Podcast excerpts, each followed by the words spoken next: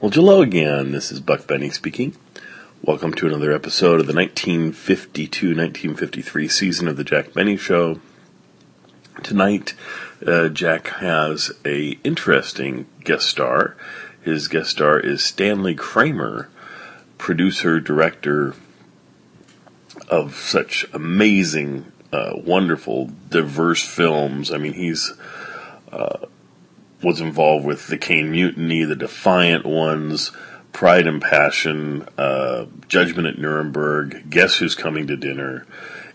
It's a mad, mad, mad world. I mean, he was involved with some of the most wonderful films, and uh, often as the producer, often as the director, sometimes as both. Uh, he just his impact uh, can't be stressed enough. Uh, we here locally in uh, the Seattle area, uh, got a chance for him to retire in this area, and then he appeared on um, one of our local television channels and would introduce movies uh, for many, many years. Uh, I think like 16 years he did that. Uh, and if I remember right, he also uh, introduced television shows uh, sometimes, and I believe he is partially. Um, why I got into Jack Benny because he would introduce the, I believe, the Jack Benny show and Burns and Allen shows and things like that. So, uh, so we really, I owe him a, a debt anyway. But uh, uh, just a, a, charming, interesting man, and uh, it's great to hear him on the Jack Benny show. And they're going to play around with uh, one of his movies uh, that he was involved with, High Noon, and it's always great to hear uh, Jack's takes on these on these classic movies, and uh, sometimes have the actual um, director or producer there.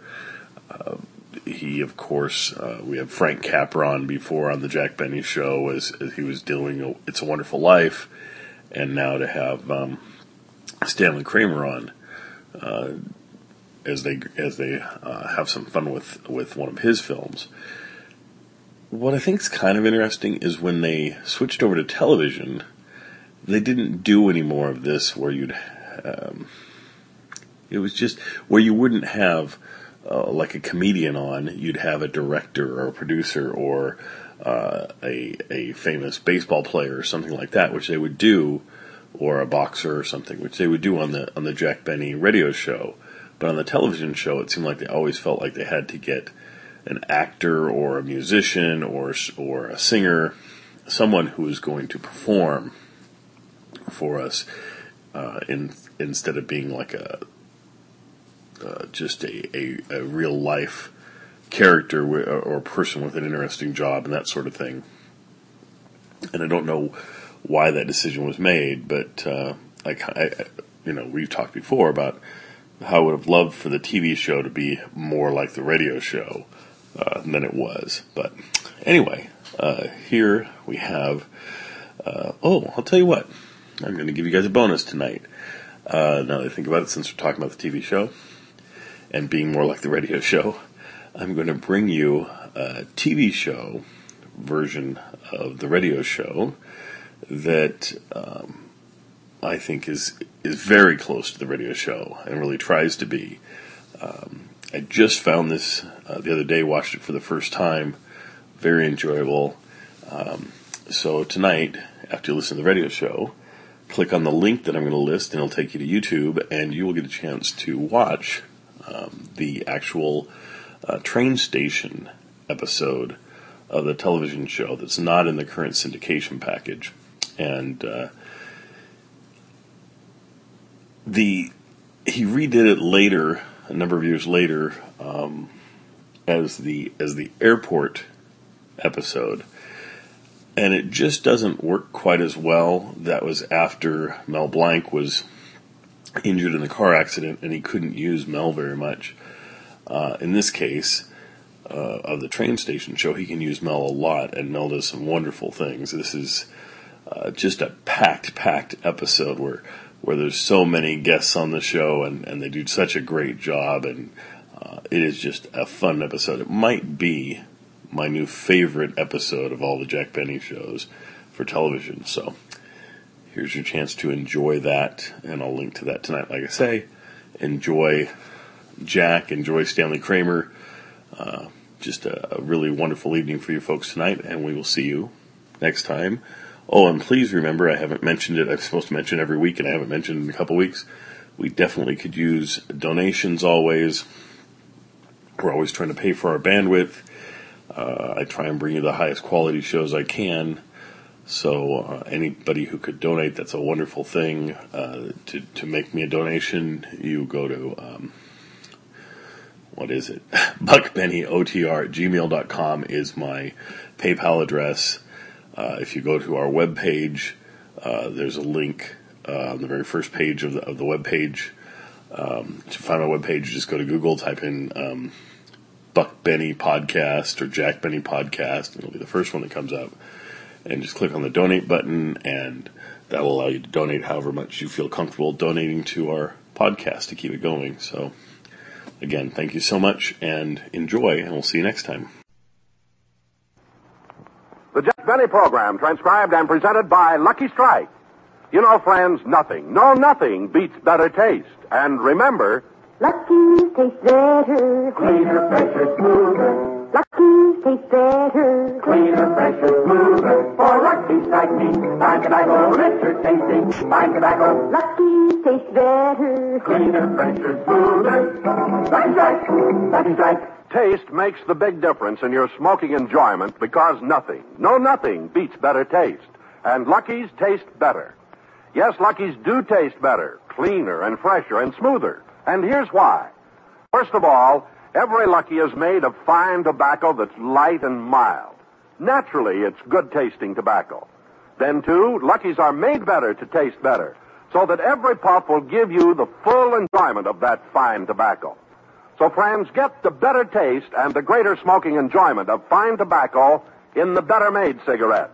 Be happy. Go lucky. Make your next carton Lucky Strike. Lucky tastes better. Cleaner, fresher, smoother. Lucky Strike, Lucky Strike.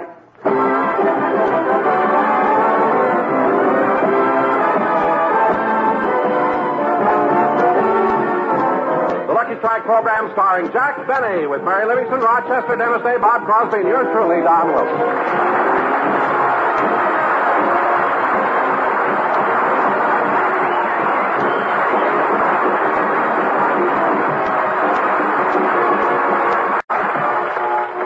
As you know, ladies and gentlemen, the new administration is carrying on a big change in Washington. But this is Hollywood. So now I give you a man who never carries any change, Jack Benny.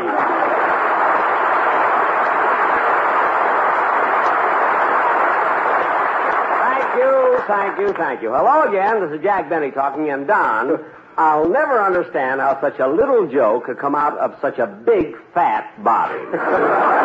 Well, I thought it was rather clever. Oh, you did? huh? well, Don, I haven't got time to argue about that because tonight we have a very important play on our show.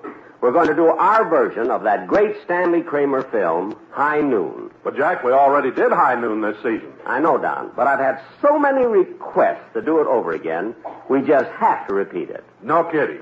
That's right. In fact, I have one beautiful letter begging me to do it over word for word. Really? Who's it from? My writers. They're tired of working. I can't understand that, Jack. You've got four writers and the season's just half over. Why should they be so tired? Well, they're very, very busy, Don. See, they write my show at night and during the day. Two of them teach English, you know. Who are they teaching? The other two.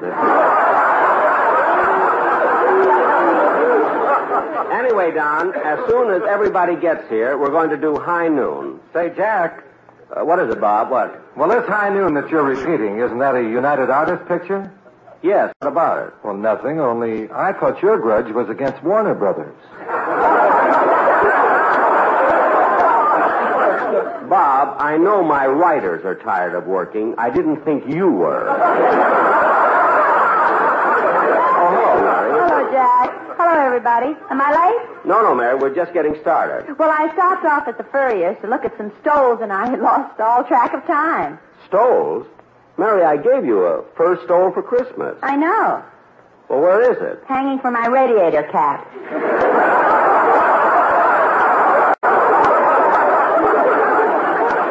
Oh, say, Mary, did you know that tonight we're doing a repeat of our play High Noon? We are? That's right, Mary, and I've invited the man who produced it, Stanley Kramer, to be here tonight. Jack, Stanley Kramer's a very important producer. Do you know him?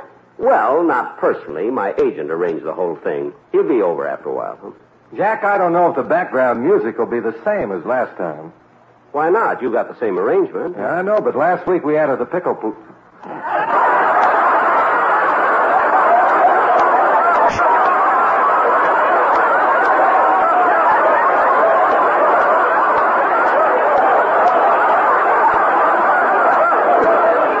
Wait a minute, Bob. You say you say you added a a piccolo player to your band? That's right, and the fellas in the band are just wild about this boy. He's what they call a, a musician's musician. Hmm.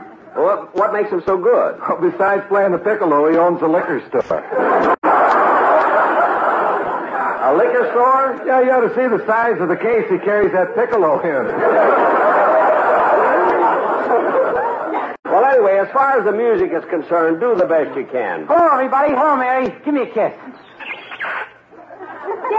Dennis, why'd you kiss me? Yes, Dennis. What's the matter with you? Oh, it's a bet I got with my girl. A bet? Yeah, I bet I could kiss every woman I saw today, and I wouldn't get one slap in the face. Well, that's certainly an interesting bet. How are you doing? Three husbands punched me silly. I thought so. One old man beat me with a cane. Now, Dennis, I have a feeling. Can I go home now? No, you can't. Dennis, we're doing high noon, and I want you to be on your best behavior because Stanley Kramer is going to watch us. Boy, am I anxious to meet him. What a tennis player. That's Jack Kramer. For goodness sake, Dennis, don't you know anything? Oh, take it easy, Jack. What are you so excited about? I can't help it, Mary. He's such a stupid kid.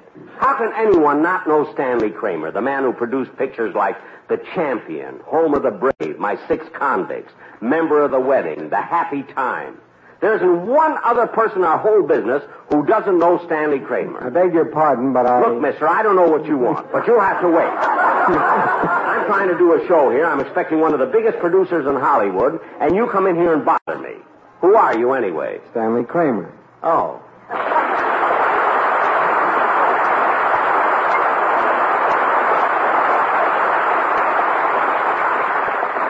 Wait a minute. You. You're Stanley Kramer? Yes? He produced The Champion, The Home of the Brave, My Six... I know what he's done.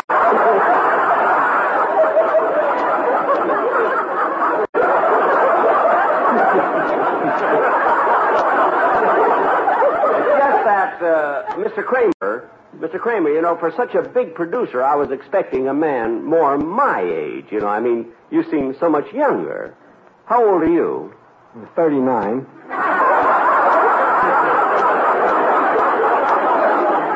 Gee, I, I was sure you'd be younger. But what's the difference? You're you're here, and I'm happy you can make it. Well, thanks, Jack. And frankly, I'm curious to see how you managed to transfer high noon to radio. You know, in preparing this subject for the screen, we were faced with the problem of presenting the complexities of a man fighting his own emotions. I know, Mr. Kramer. And you even employed a musical theme to crystallize the inner conflict of a man possessed of fierce pride and deep sense of duty, coping with the dilemma of a newfound love. Well, that's true. Our hero was temporarily disoriented by a set of circumstances that juxtaposed turbulent, pathological fear against the inherent urgings of an almost puritanical conscience. Well, I Oh, shut up.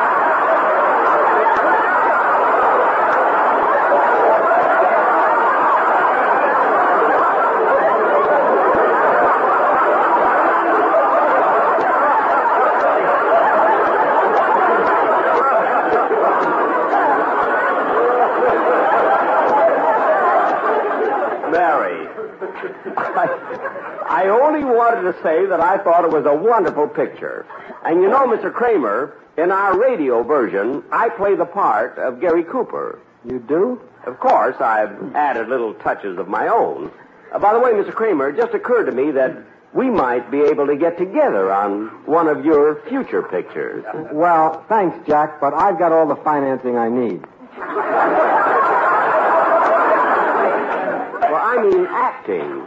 Well, I'd like to use you, Jack, but you see, even though I've gotten away from it a few times, my policy has been to star unknown. Well, star Jack. He'll make you an unknown overnight.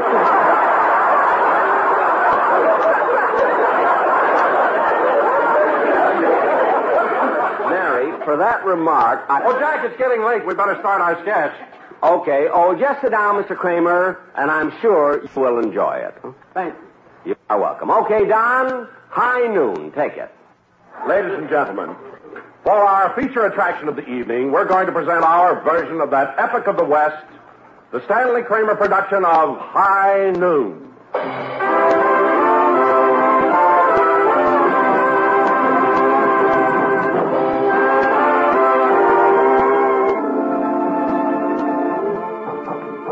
The time is the year 1875. The place, the little town of Hadleyville. The scene is in the office of the Justice of the Peace. I'm the town marshal, and my name is Gary Kane. This is my wedding day. Yep. Right at this moment, I'm a getting married to my sweetheart, Amy. Do not forsake me, oh my darling. On this our wedding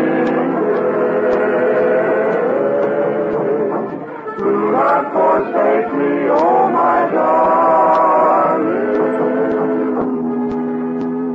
Do you, Amy, take this man Gary to be your lawful wedded husband? I do.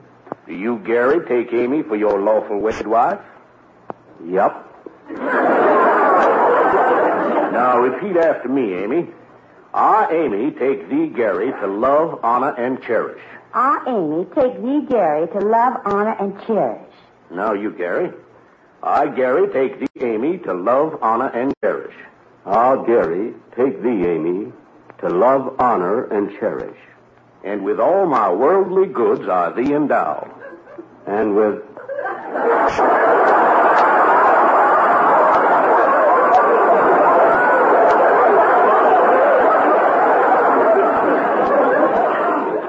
Come on, repeat it. And with all my worldly goods I thee endow. Ah, Gary, take thee, Amy, to love, honor, and Justice, I even had to buy the ring. I now pronounce you man and wife. Gary, my husband. Amy, my bride. Kiss me. Uh-uh-uh. It's customary for the justice of the peace to get the first kiss. Stand aside, Amy. The man wants to kiss me. I mean...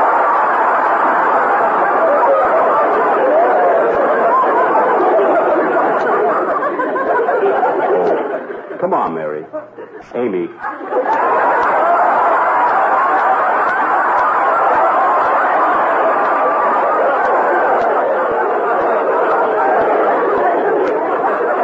Then Mary is playing the part of Amy. Let's get going on our honeymoon. Gee, Gary, I'm so glad you're going to give up your job as marshal and put those awful guns away. Yes, Amy.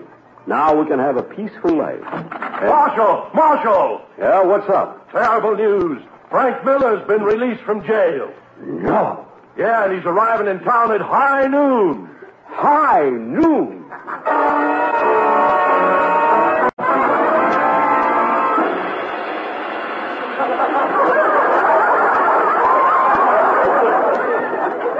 Yes, high noon, and three of his henchmen are waiting at the railroad station to meet him. Where are my guns? And I better swear in some deputies. I gotta get Frank Miller before he gets me. Gary, tell me, what's this all about? Amy, five years ago I arrested Frank Miller and sent him to jail. He vowed he'd kill me when he got out. So I gotta get him first. But, Gary, you may be killed. I don't want to become a widow on my wedding day. I want to go on a honeymoon. Look, Amy, I can't run away. You wouldn't want to be married to a coward, would you? Well, I'd do anything to get out of the May Company.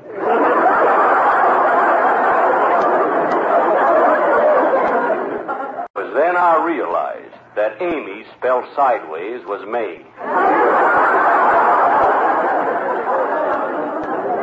But I had my duty to perform, even if it meant losing Amy. I went outside. I walked the hot, dusty, deserted streets, looking in vain for men to serve as deputies. Oh, to be torn with love and duties, frozen I lose my fair hair beauty.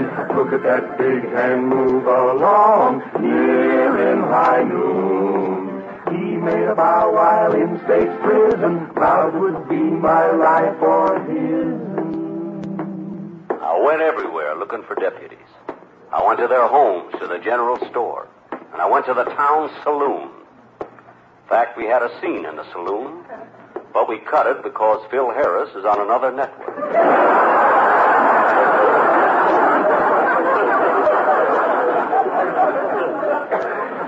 Finally, I went looking for desperate Dennis McNulty, a man who had been my assistant. Suddenly I saw him.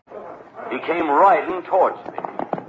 Whoa, whoa, easy now, easy, old paint.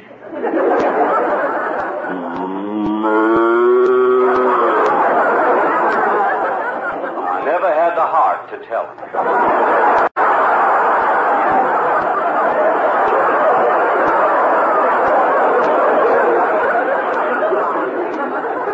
That cow everywhere. In fact, he was the man who originated the white line down the middle of the street.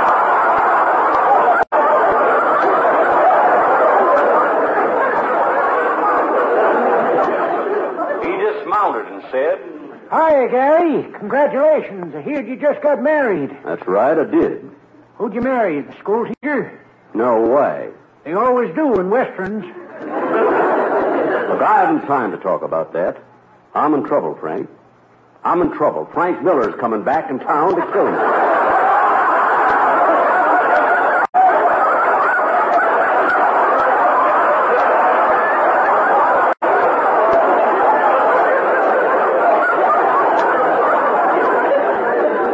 I need help. All...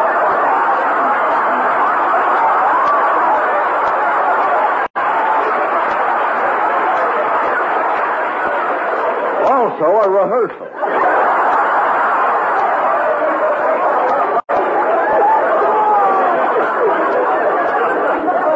You sure do.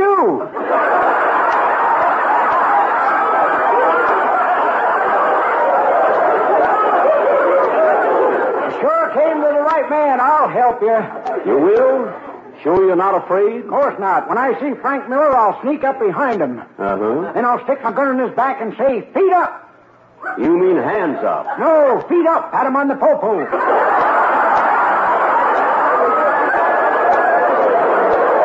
What? Let's hear him laugh.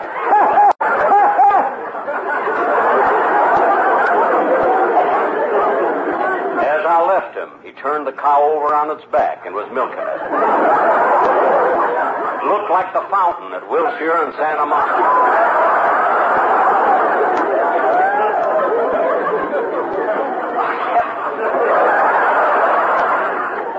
I kept walking on through the town looking for help. The streets were deserted. It was getting close to high noon, and I had to find somebody to deputize. So I just kept. Walking.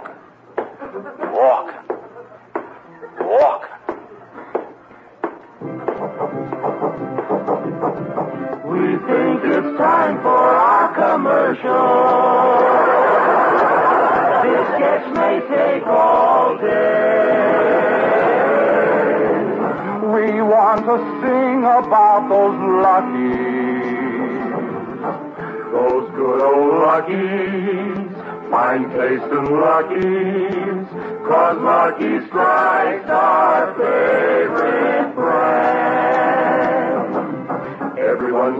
Tearing and comparing. Everyone's standing round us staring. Look at that big hand move along. Near in high noon. Luckies are so much better tasting. Give him another time's a wasting. He's not afraid of death, but oh, what will he do without Lucky?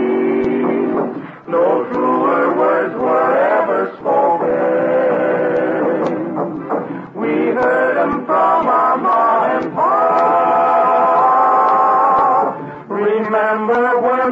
guns start smoking?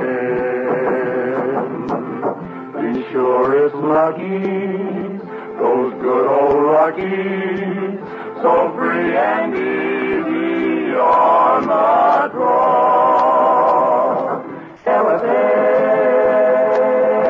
Energy.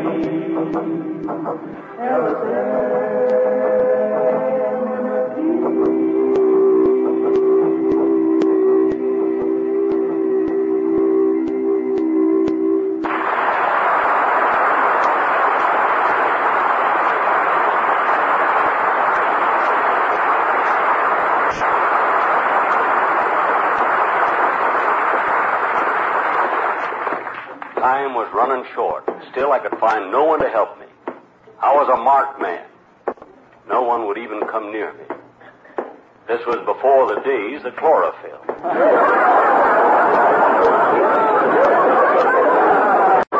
I didn't know what to do. In my search for help, I wandered down to the Mexican Quarter. I came upon a group of people who were having a fiesta. Needing a deputy badly, I approached one of the men and said, Pardon me, senor, but do you know who I am? See? You know there's a man out to kill me? See? Would you be willing to help me? See? What's your name? Sorry. Sy? See? Now you. You, senorita, are you a sister? Is it all right for your brother to help me? sí. What's your name? Conchita Guadalupe Lolita Hernandez Gonzalez Carita del Prado Ramona Rosita Ramirez. Conchita Guadalupe Lolita Hernandez? Gonzalez Clarita del Pedro Ramona Rosita Ramirez? But that name is too long. What can I call you? Sue. See? But I was talking to her, wasn't I? Sí, What do you do for a living? sew.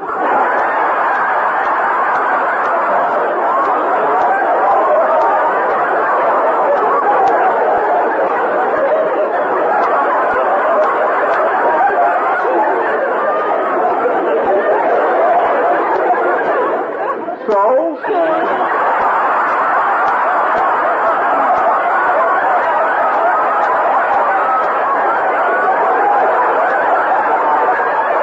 Now cut that off!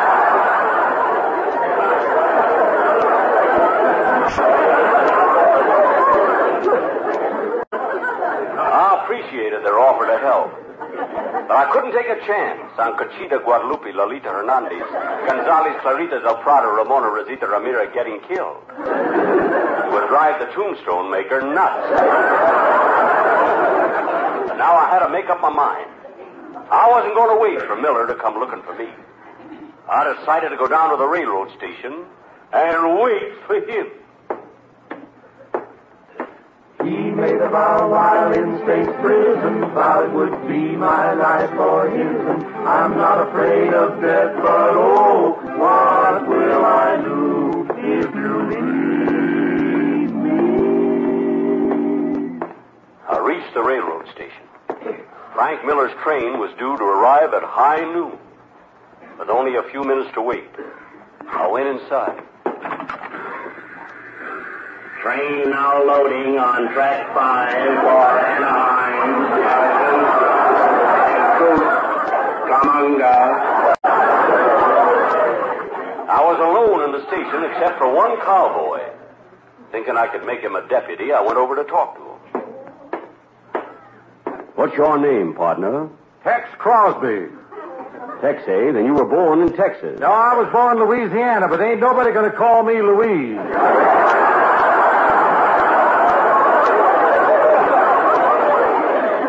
That's an old joke. Well, it was new in 1875. Oh, yes. What are you doing here anyway, Tex? Well, I'm a waiting for Frank Miller to arrive. We're going to kill the town marshal. Oh, you are, eh? Well, I'm the town marshal, and I'm going to kill you. Train now leaving on track five for Anaheim, Azusa, and Coop. But I'll give you a fighting chance. When I count three, draw and shoot. Okay. One, two, three. Oh! Among us.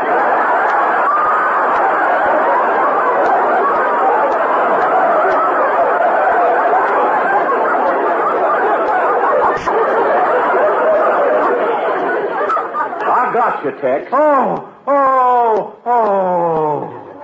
As he lay there, he reminded me of his brother. He was a groaner, too.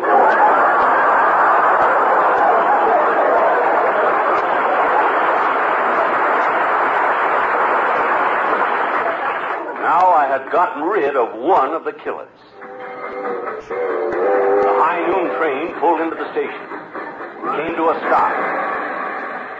Frank Miller got off the very last car was met by his two remaining henchmen.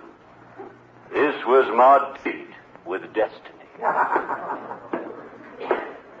fell a lonely silence as I walked toward the three men who wanted to kill me. Alone in the blazing noonday sun with my hands on my guns, slowly I kept a going towards them.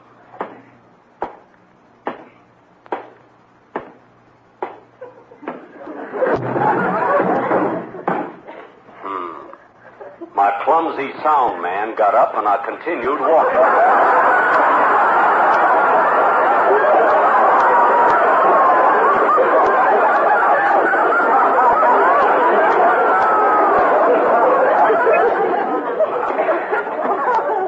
My hands were sweating.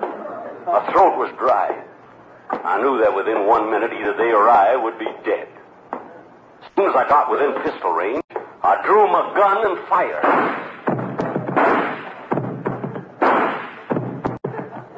Yep. I'd killed all three of them. Without giving them a chance to talk. This wasn't the way it was done in the picture. But I know how to save money on actors. I was safe now. My only problem was whether to ask my wife to come back to me or go looking for Conchita Guadalupe, Lolita Hernandez, Gonzalez Clarita del Prado, Ramona Rosita Ramirez. But I and the whole town knew it was high noon.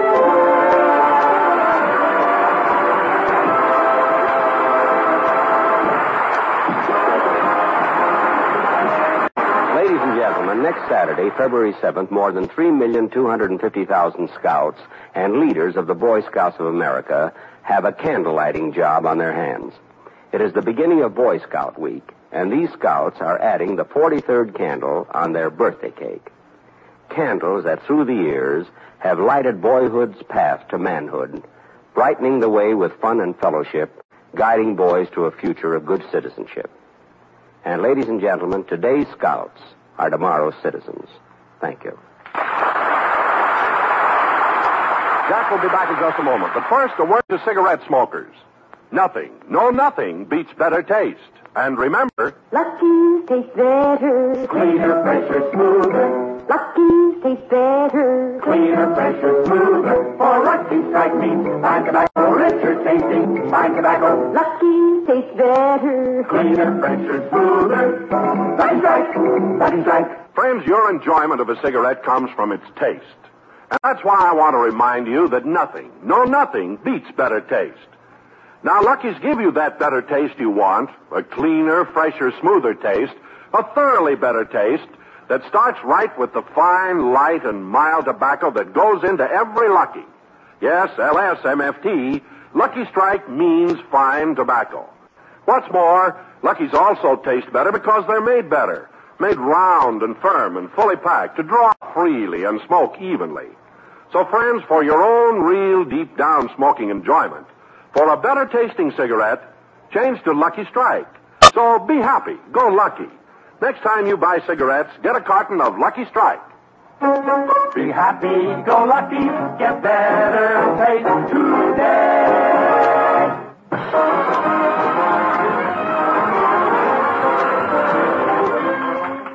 Ladies and gentlemen, I want to thank Mr. Stanley Kramer for appearing on our program and also to congratulate him on the many wonderful pictures that he has produced. And one of the best of all is his latest production, Member of the Wedding, starring Ethel Waters, Julie Harris, and Brandon deWilde. Good night, folks.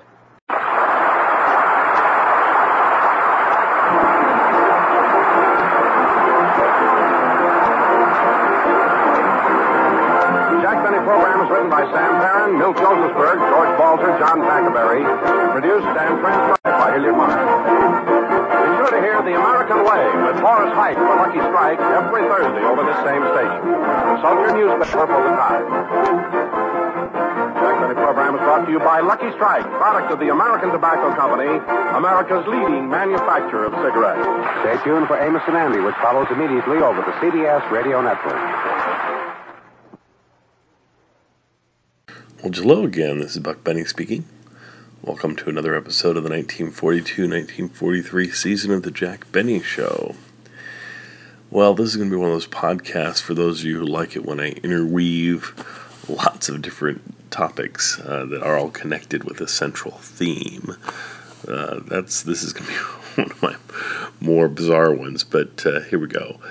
If you've noticed the last few weeks of this season, we have uh, the episodes of the Jack Benny Show in the 42 43 season have been taking place in Maryland and Quantico, Virginia, and uh, all around Washington, D.C., and that is because Jack was uh, appearing uh, in one of the presidential balls at the time. And we just had our inaugural presidential balls, the dances that go on um, recently. Uh, Jack appeared uh, and entertained, I guess, in many of these. I don't know if the current ones, I was trying to read up about it and I couldn't really find out exactly, but whether they have just music or do they have someone come out and entertain as well, uh, you know, a comedian or something, because apparently that's what they did for years was had uh, some entertainers at them, or maybe entertainers were going to the ball and then still uh, entertaining uh, the president and, and uh, guests and so forth at a different um, function during that time frame. I'm not sure how that all worked, but I do know that Jack entertained um, presidents from FDR all the way up until his death. Um, he's uh, there's of course famous pictures of Jack playing uh, music with uh, Harry Truman. Uh, I just found a picture, and I'll post that on tonight's episode of Jack uh, playing with Richard Nixon when he was vice president of the United States. And I had not seen that photo before, so that's kind of fun. Also, uh, some folks are going to think I'm lying here, but uh, this is 100% true. Jack Benny performed with the first black president of the United States. And everyone goes silent and says, What is he talking about? No, he did not play for Barack Obama, though maybe Barack listens to my podcast, who knows? Uh, he actually played for the first black president that I can think of anyway that was in film.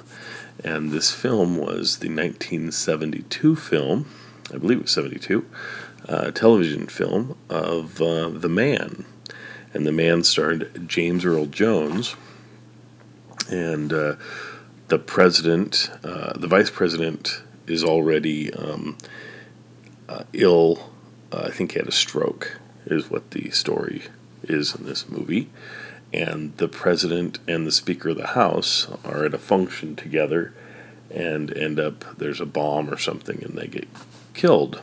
And so it follows down the line, and and I think he's the uh, James Earl Jones is like the Secretary of Agriculture or something like that, and it falls to him that he would be the next in line to be the president of the United States, and he becomes the first black president of the United States. It's a very interesting movie. It is written by Rod Serling. I have watched it on occasion. I uh, somehow, one of those freaky things, uh, it was at night uh, back in the 80s, I suppose. I uh, it was a late night movie and I couldn't get to sleep or something, and this movie came on, and I just went, hmm, these first couple minutes are kind of interesting. And so I flipped on my um, VCR and taped it. And I've never seen it. It's not been put on DVD. It's not been put on VHS. It's it's like hard, hard, hard film to find. I've been trying to watch it for years again, but I did used to watch that VHS every once in a while. But then I, uh, over the course of moving and things, lost that.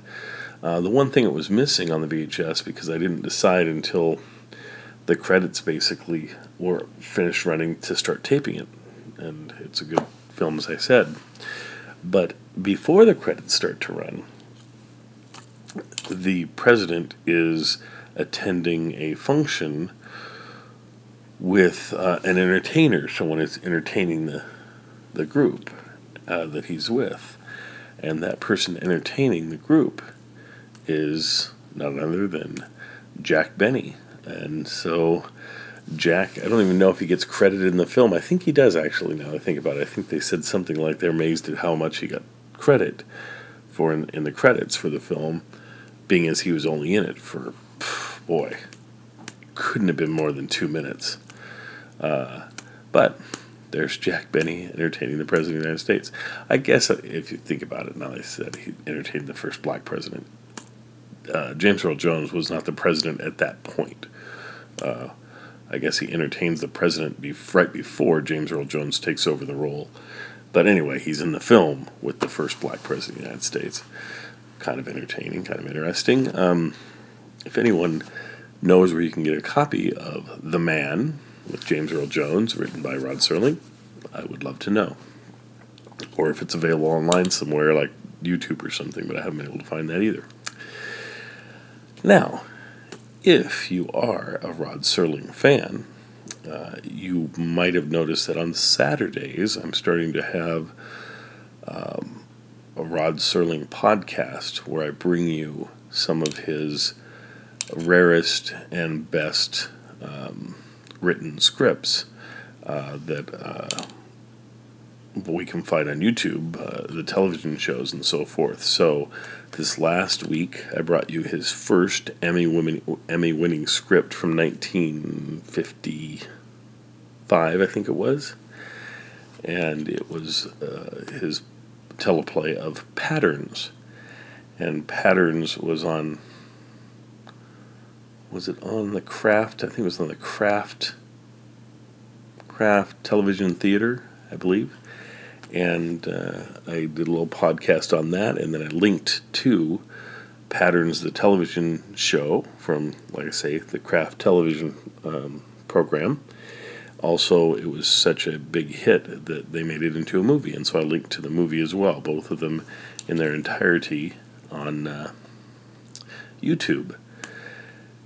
Now, this upcoming Saturday, I'm going to be linking to and discussing, we'll discuss patterns. So, make sure you watch that before you listen to the podcast called Analyzing Patterns.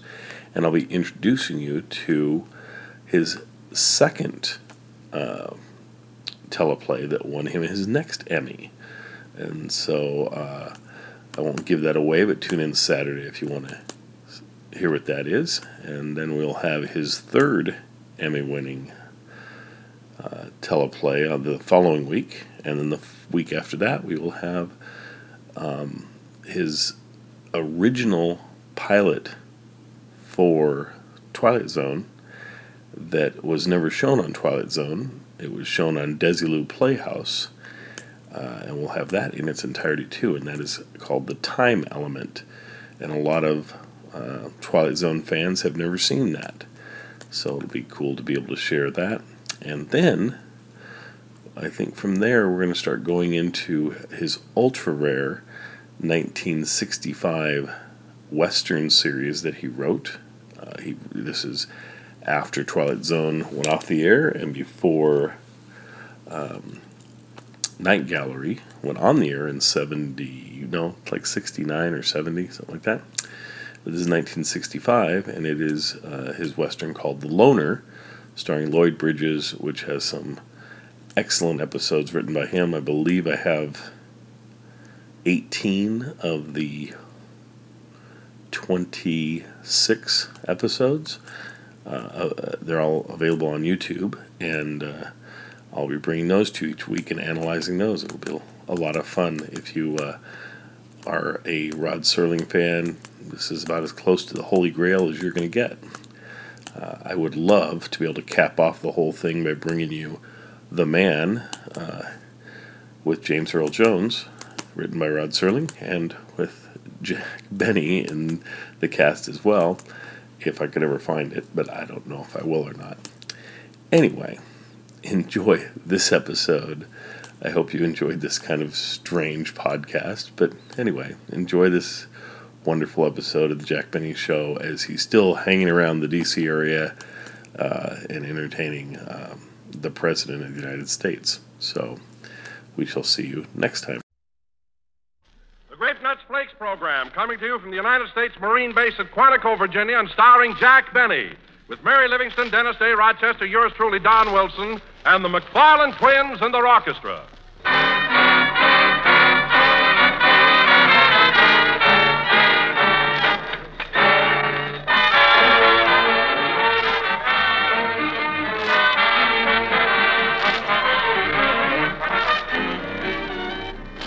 You know what I received the other day? A fan letter. Yes, sir. And it said, Why don't you people do something about that dull word delicious? I've heard it on the air 40 times today. Go and get yourself a new word.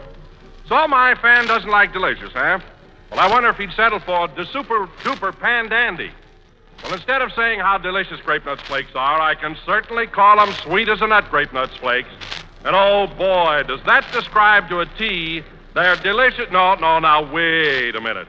I mean their malty rich flavor. And I'll wager there's one thing my fan does like about delicious, and that's the ditto way grape nuts flakes taste, and their ditto crisp and toasty texture. And does this nutritious and uh, delectable breakfast food satisfy? Why, you'll find the whole family clamoring for it. So try this uh, ambrosial, this uh, this swell, elegant breakfast dish, grape nuts flakes, tomorrow. You'll find they're uh, delicious.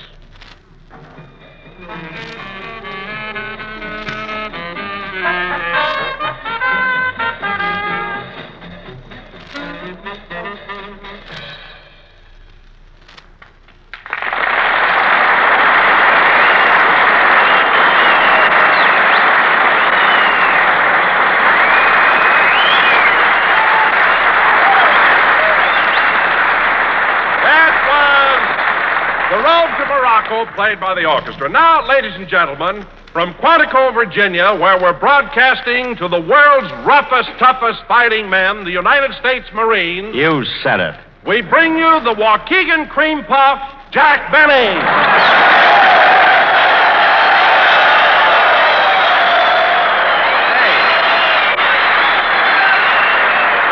Thank you.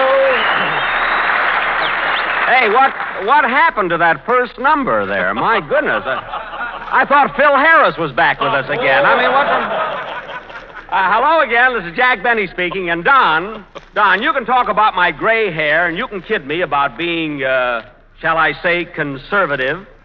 But uh, when you call me a cream puff, that's a going too far. Why, when I was a young fellow in Waukegan, everybody used to call me the Mangler. The Mangler? My goodness, why did they call you that? I used to crush strawberries at a soda fountain. I was the best jerk they had. Soda, of course. And talk talk about being tough. Why, Don, would you believe it? When I was only eight years old, I had a fight with a kid who was over 12. And what happened? I knocked her cold.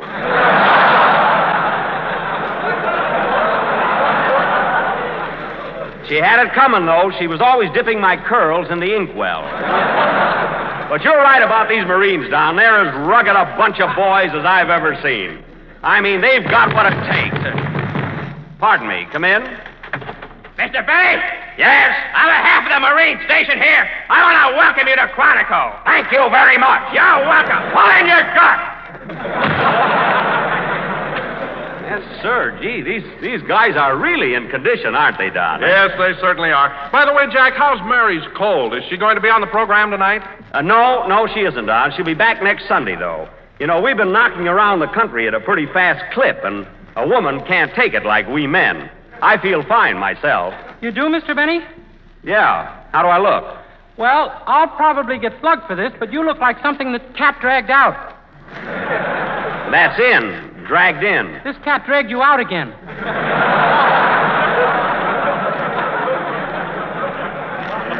Never mind. Hello, Dennis. Hello.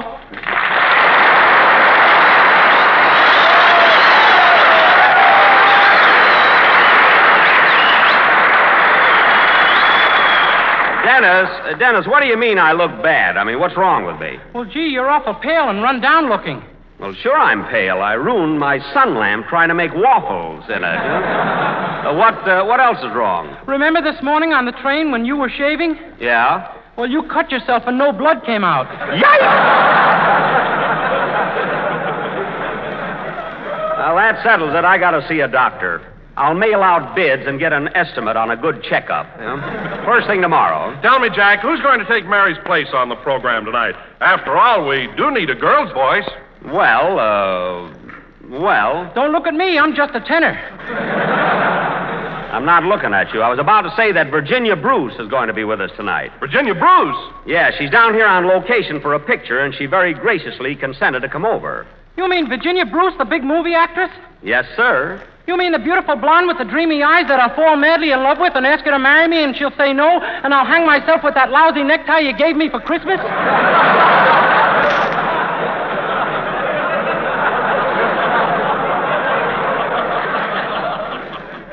Oh, boy, what an imagination that kid's got. It comes in handy when you haven't got a girl, believe me.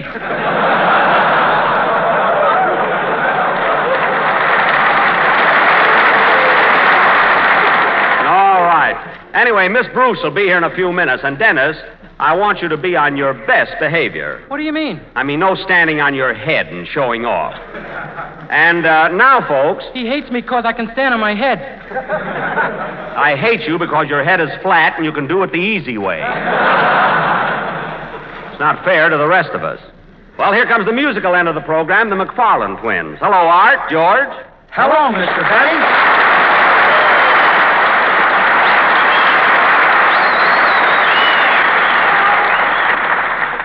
These two boys do look exactly alike. If George didn't owe me five bucks, I couldn't tell them apart. By the way, George, when are you going to pay me that money? Right now, I'm tired of wearing this ring in my nose.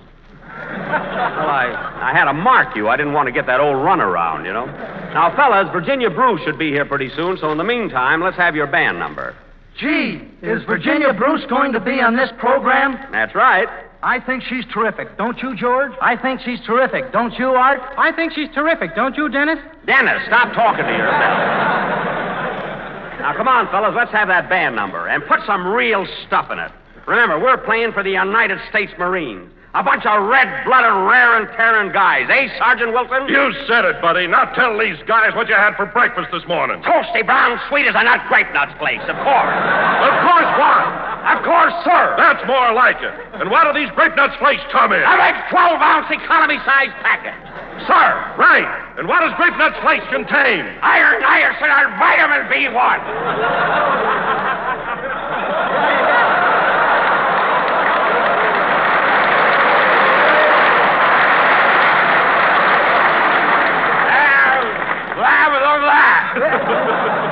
How's that? Very good, Benny. Now button your lip. Yes, sir. Gee, how could we get so tough on breakfast food? oh, well, play, McFarland.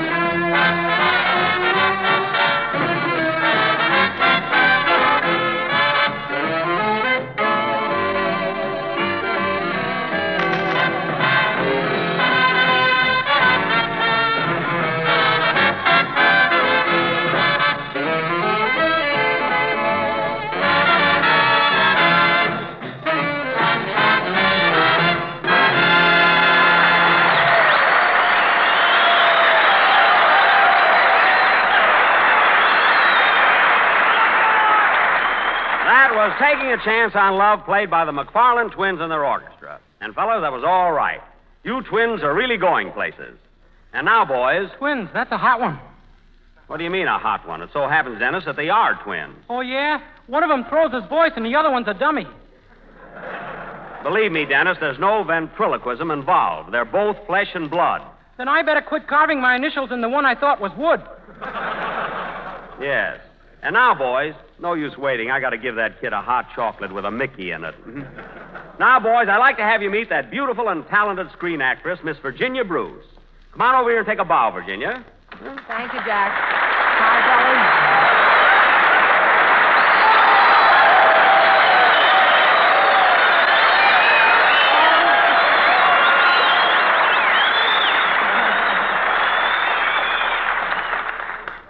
Well, listen to that. You know, Virginia, you you got more applause than I did. Well, this is my last pair of nylon stockings. I'm glad they're doing a good job. Oh, is that it? Well, now that you brought up the subject, Virginia, I've I've got pretty good looking legs myself. Yeah. Here, look.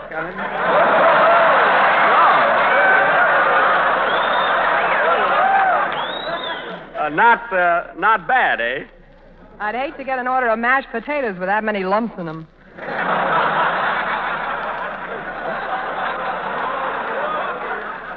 Well, I've been taking vitamin pills and they don't dissolve, you know. but uh, I don't know. I think uh, I think my legs are gorgeous.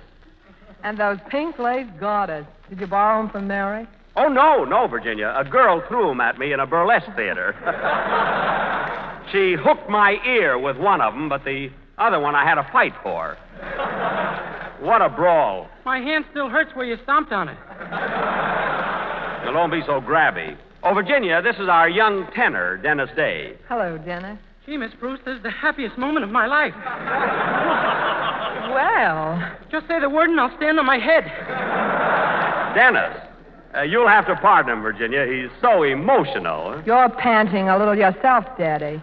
Oh, yes, I am. And this is our announcer, Don Wilson. Hello, Mr. Wilson. How do you do, Miss Bruce? I can't stand on my head for you, but I can shuffle my chins like a deck of cards.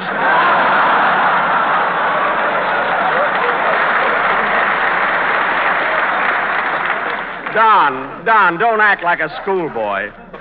Get a load of them, fellas. Huckleberry Hippo. and uh, now, Virginia, I'd like you to meet the twins, Art and George. I'm glad to know you, boys. Same here. Aren't they? Aren't they cute, Virginia? My goodness, Jack, I didn't know you had twins. Oh, they're they're not mine. They're the they're the McFarland twins. By the way, Virginia, I understand you're down here making a picture. How's it coming along? Well, we haven't started shooting yet. Mr. Ratoff, the director, is looking over typical southern locations. Oh, you mean Gregory Ratoff? Yes, you ought to meet him, Jack. He has the cutest Russian dialect. Oh, I know Ratoff and his dialect. We're old friends. Uh, did you tell Gregory you were going to be on my program tonight? Certainly. Uh, What did he say? Watch out, Virginia. He's old, but he's a wolf. Well, I I do have my romantic moments.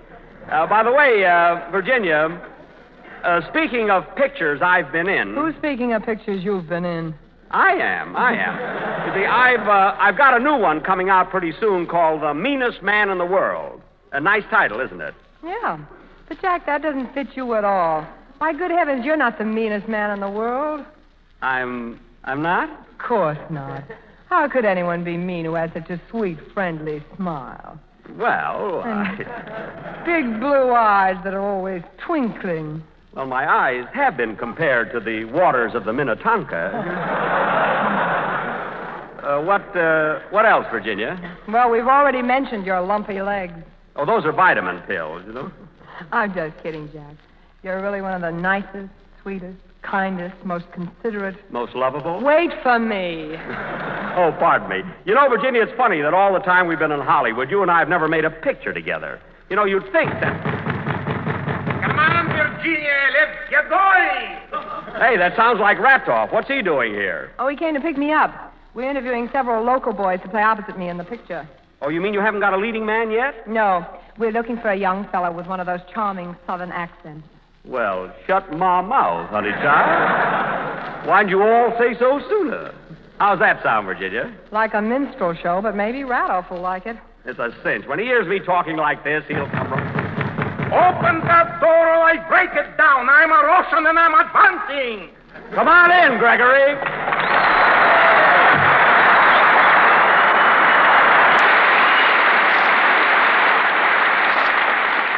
Well, this is a surprise. How are you, Gregory? I haven't seen you since Hollywood. Fine, Jack. I sure like it down here in old Virginia.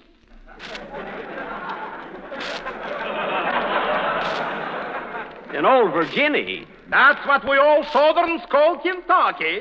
That's what you call Virginia. Say, Gregory, how's your picture coming along? It will be colossal, stupendous. It even might make some money. Say, that, that sounds like it's going to be an epic. If it's only an epic, I'll blow my brains up. Say, Jack, how can I miss? I've got the most beautiful leading lady. All we need now is a southern boy for the part of the hero. I see. Well, I think I can help you out. Uh, listen to this. Your search is ended, sir. I'm at your service. How does that sound? Like a minstrel show, but maybe I like it. Good. Now, look, Gregory, have you got the script with you? Right in my pocket. Well, now I'm going over in the corner and study this, and right after Dennis's number. Wait a minute, I'll take it. Hello? Hello, Mr. Benny. This is Rochester.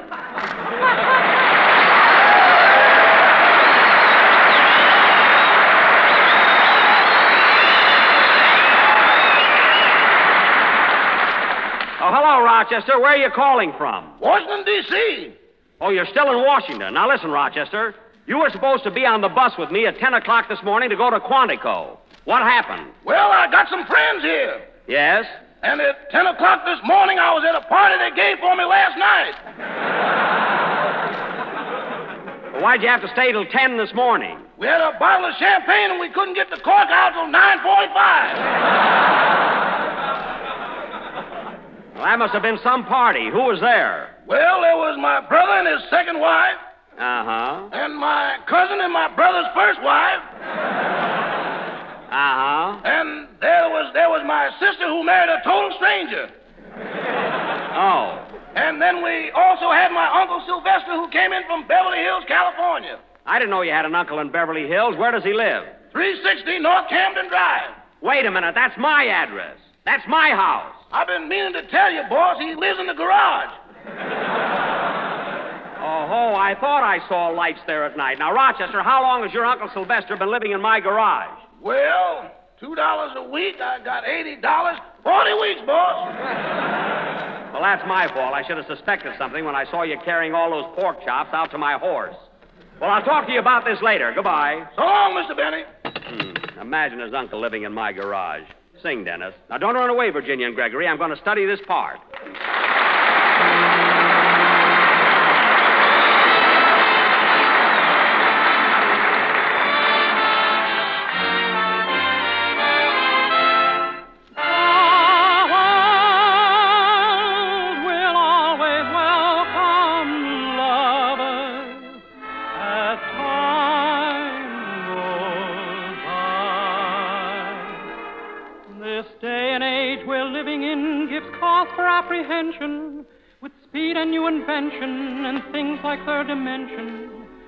Get a trifle weary with Mr. Einstein's theory. So we must get down to earth at times, relax, relieve the tension. No matter what the progress or what may it be proved, the simple facts of life are such they cannot be removed. You must remember this. A kiss is still a kiss. A sigh is just a sigh. The fundamental things apply as time goes by. And when two lovers woo, they still say, I love you. On that you can rely. No matter what the future brings as time goes by. Moonlight and love songs never out of date. Hearts full of passion, jealousy, and hate. Woman needs man, and man must have his mate. That no one can deny.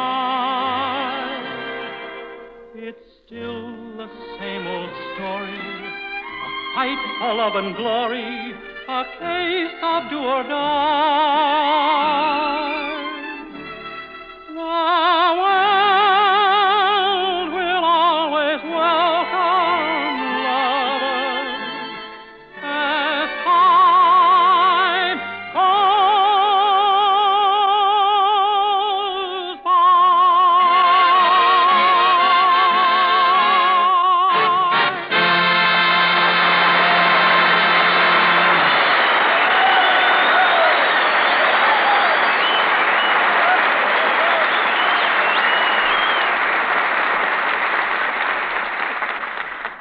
Was As Time Goes By from Casablanca, starring Franklin D. Roosevelt and Winston Churchill. I mean, Humphrey Bogart and Ingrid Bergman, and sung by Dennis Day. Well, Gregory, I glanced over the script, and I'm more convinced than ever that I'm just the guy for the part of the Southern boy. Part nothing. I want a guy that can do the whole thing. I'll do the whole thing, and I'll be colossal. Colossal is a big word. Don't kick it around. You should talk. Well, Virginia, it looks like I'm going to be your leading man. But, Jack, you haven't even rehearsed the part. Ah, it's bound to work out. I can just see it in lights. Virginia Bruce and Jack Benny in a Gregory Ratoff production. Leave my name out of it. Now, wait a minute, Gregory. Don't run me down till you try me. Now, let's get started with the rehearsal. Okay, I'll get my technical advisor. Your technical advisor? Certainly. He's a real Southern colonel, and he knows all about Dixie. Come on in, Colonel. Is that the colonel?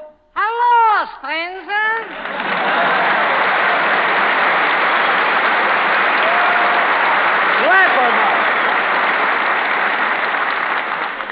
Well, Schlepperman, how long have you been a Southern colonel? Since Tuesday. Ratoff put an ad in the paper. Oh, But don't you all give me away, all. I won't. But, Schlep, I can't imagine you being a technical advisor. What do you know about the South? Tote that barge. Lift that bale. Mammy's little baby loves softening, softening. Mammy's little baby loves softening bread. I'll take some pie. Say, that's. Say, that's pretty good. I tell you, Jack, he's terrific. So you like him, eh, Ratoff? His dialect kills me. Well, what do you say we get started? Let's try a scene from the picture, Gregory, so you can see what I do. A love scene, that's where I shine. All right, a love scene. Now, Miss Bruce and Mr. Benny, take your places. Now, Jack, it is a hot summer night, and you are waiting for your sweetheart on the veranda. I see. Then the butler comes in. The butler, eh? Yes, his name is Julep, and you ask him for a piece of candy. The butler's name is Julep? Look, it says right here, bring me a mint, Julep.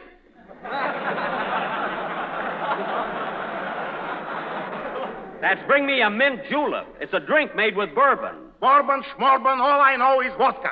Hmm. Oh, Mr. Ratoff, where am I in this scene? You are in the garden, and you are heartbroken because your lover is going away. You are sniffling a rose. Sniffling a rose? What's that? That's the way he talks, Jack. Yesterday he went into a restaurant and ordered a porter horse steak. Porter horse? Say, he might have been right. hey, that, that's a good one. Why, Doctor, I am in charge here. All right, all right. How does this thing start? The butler has told you that your sweetheart is in the garden. Now you enter the garden. Music.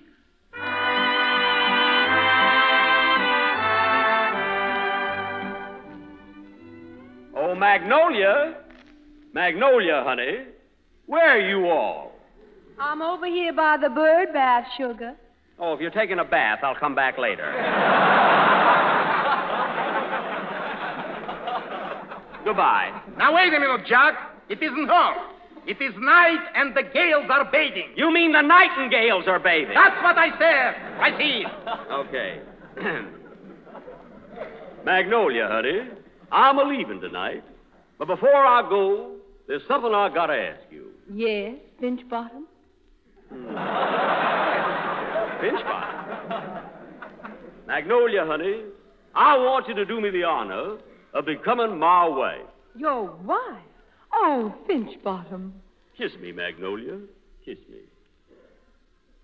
Kiss me, Magnolia. Kiss me. Well, go ahead, Jack. Kiss her. How can I kiss her when she keeps ducking? Hold still, will you, Virginia? All right, let's take that line again. Excuse me, Jack. Oh, Mr. Ratoff, may I speak to you a minute alone? Certainly. What's on your mind, Virginia? Well, uh, wait a minute. I better whisper it. What's the whispering for? Listen, Gregory. All right, so he drools a little.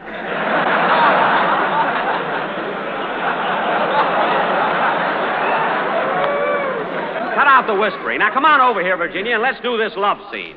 You better tell him, Gregory. Sorry, Jack, you cannot have the part. What do you mean I can't have the part? In Russia, we are very direct. You stink. What? Colossally. Now, wait a minute, Gregory. Listen, Virginia, I can do this love scene if you'll just give me a chance. But, Jack, you're so violent, so passionate. Passionate. Look, there's steam all over your glasses.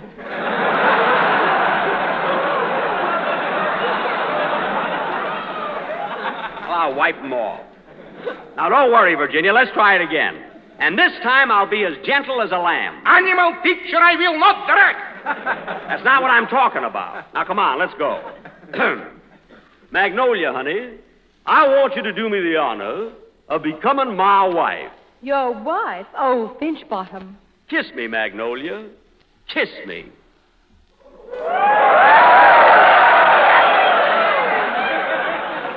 Now, how, was that, Virginia? Do I get the part or not? Wow, you certainly do as far as I'm concerned.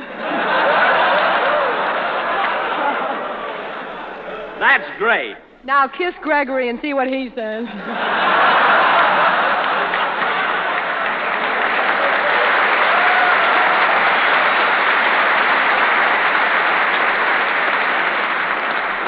Gregory.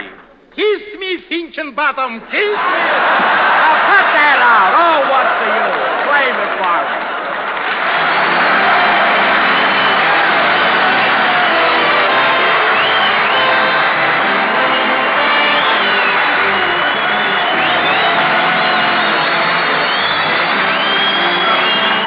Well, let's face it, friends.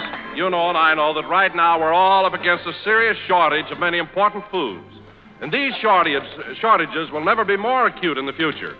However, there is one valuable food that is now and will continue to be plentiful. Whole grain cereals, one of the finest, most nourishing foods you can serve, and one that our government nutrition program successfully recommends. There's only one hitch the danger of a serious shortage in the paper used to pack these cereals. But you and I, all of us, can do something about that. Simply buy as many foods as possible in large packages instead of small ones, for it takes less paper per pound to pack the larger sizes. So when you buy whole grain cereals, whether it's Grape Nuts Flakes or any other of your favorite brands, be sure to ask your grocer for the largest package he has. You'll be saving paper, and so you'll help to make sure that there will be enough of these nourishing whole grain cereals to go around. And incidentally, You'll find that you save money, too, when you buy the larger package. So help your country, help your neighbor, help yourself. Buy whole grain cereals in large size packages.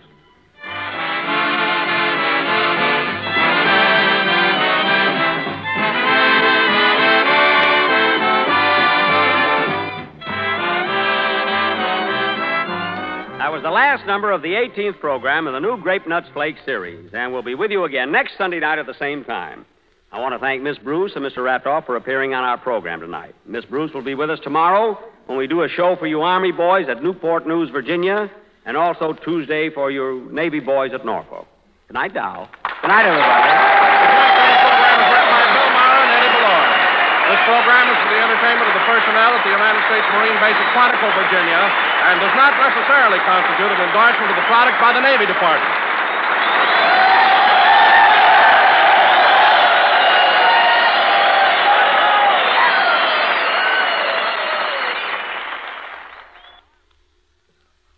When Reveille sounds on the home front each day, it's Mom's cue to get her folks launched on their way with hot.